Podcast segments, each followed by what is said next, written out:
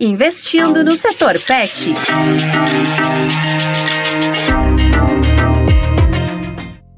Segundo maior mercado pet do mundo, o Brasil fica atrás apenas dos Estados Unidos. Responsável por mais de 6% do volume global, o país representa um cenário bastante próspero para os empreendedores do ramo. Como você ouviu no primeiro episódio da série Investindo no Mercado Pet, os próximos anos também serão de oportunidades. Agora vamos falar sobre o relacionamento com os clientes, uma tarefa fundamental para o seu negócio.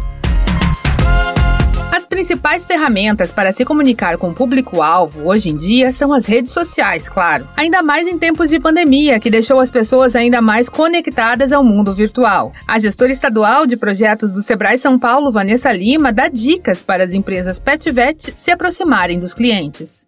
Bom, em primeiro lugar é gostar de gente. Agora, se você não gosta de se relacionar, de conversar, coloque alguém que faça isso por você. Porque, no fundo, quando a gente compra algo de alguém, a gente não compra o produto em si, a gente compra a pessoa. É aquela coisa, às vezes a pessoa contrata alguém para fazer as mídias digitais, mas você também tem que estar. Tá, se você não gosta de estar tá à frente disso, e ok, não tem nenhum problema, até melhor, mas você vai ter que, de uma certa forma, também colocar sua cara acompanhar, porque ninguém vai fazer isso por você. Mas uma coisa que as pessoas também não fazem é estudar o dado, né? Estudar é, realmente o que está por trás, né? Não é só quantas curtidas, ninguém vive de curtidas e ninguém vive de publicação por publicação. Então tudo é dado. Então procure uma empresa que possa buscar esses dados para você.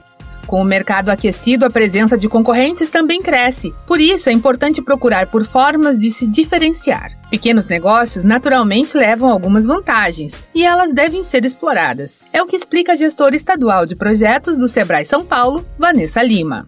Muitas vezes os pequenos empresários, eles acham que eles estão concorrendo com os grandes. Mas os grandes, eles ocupam uma parte, fatia pequena do mercado. A fatia maior é dos pequenos. Que é a questão de você conhecer mais a fundo o seu cliente, de você ter o relacionamento né, de você poder é, saber o nome do tutor, quem que mora na casa, quem que brinca, como que é o dia a dia daquela família, quais são as dificuldades, acompanhar o crescimento daquele animal, né, em todas as suas fases, de ser aquela pessoa que o tutor confia. Quando eu vou numa grande rede, eu estou procurando um outro tipo de experiência. Mas no dia a dia eu tô com o meu pequeno ali, com o meu pequeno pet shop ali do bairro, o meu pequeno veterinário que está ali comigo acompanhando. Isso não tem preço. E quem que é o seu concorrente? Seu concorrente é o outro pequeno pet shop. Então você tem que pensar em como você vai se diferenciar para trazer, para conhecer cada vez mais o seu cliente e trazer comodidade e trazer confiança, né? E querer conhecer mais esse cliente.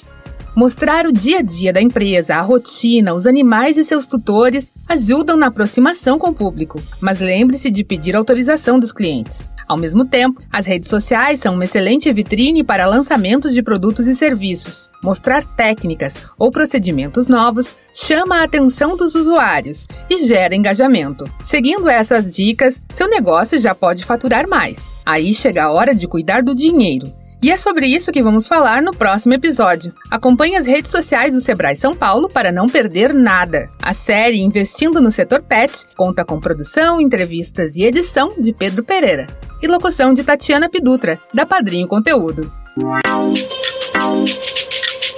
Investindo no Setor Pet.